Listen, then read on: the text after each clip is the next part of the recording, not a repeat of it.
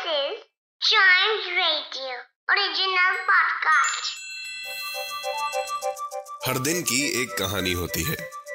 कुछ ऐसी बातें जो उस दिन को बना देती हैं हिस्ट्री का हिस्सा।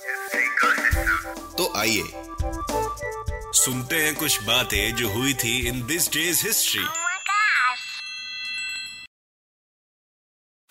आज के इतिहास में हम बात करेंगे आगरा फोर्ट के बारे में। क्या हुआ था आज के दिन, जिससे उसका नाम इतिहास के पन्नों में दर्ज हो गया? फिर हम बात करेंगे गोवा लिबरेशन मूवमेंट के बारे में। क्या था ये मूवमेंट? किस वजह से हुआ था ये मूवमेंट? बताऊँगा आपको ज़रूर। फिर हम बात करेंगे एक हाईवे के बारे में, जो आज के दिन खुला था। इस हाईवे की क्या खासियत है? और ऐसा क्या है जो इतिहास के पन्नों में इसका नाम दर्ज हो गया? फिर हम बात करेंगे शकुंतला देवी के बारे में। क्या आप जानते हैं शकुंतला देवी कौन थी?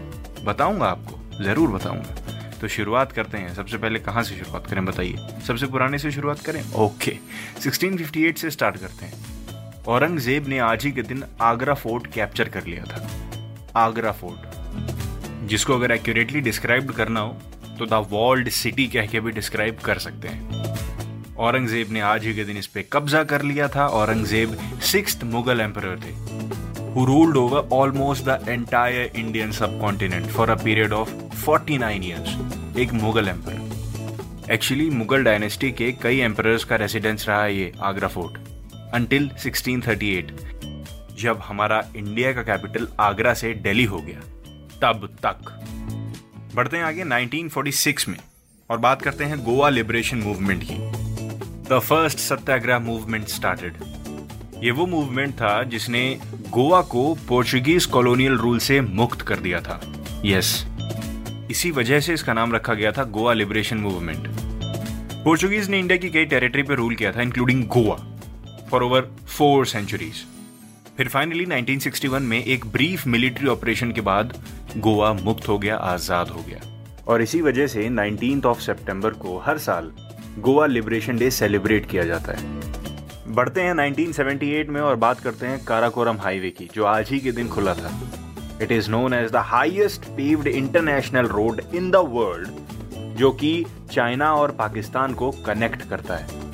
Highest paved international road in the world सोचिए 1300 किलोमीटर का ये हाईवे जिसका नाम है काराकोरम। क्योंकि ये काराकोरम माउंटेन रेंज को पास करता हुआ जाता है। दैट्स वाई हर चीज़ का एक रीजन होता है। इसका भी एक रीजन है। बढ़ते हैं आगे 1980 में और बात करते हैं शकुंतला देवी की। शकुंतला देवी एक इंडियन मैथमेटिशियन एक राइटर एक मेंटल कैलकुलेटर जिनको ह्यूमन कंप्यूटर नाम से भी नवाजा जाता है जिनके टैलेंट ने 1982 में Guinness book of world record में उनका नाम दर्ज करवाया था। वेल well, ये तो उन्होंने 1982 में करवाया था लेकिन 1980 जिसकी हम आज बात कर रहे हैं 1980 में आज ही के दिन शकुंतला देवी ने 13 डिजिट के नंबर्स को 13 डिजिट के नंबर्स को मल्टीप्लाई करके 28 सेकंड्स के अंदर आंसर सामने रख दिया था।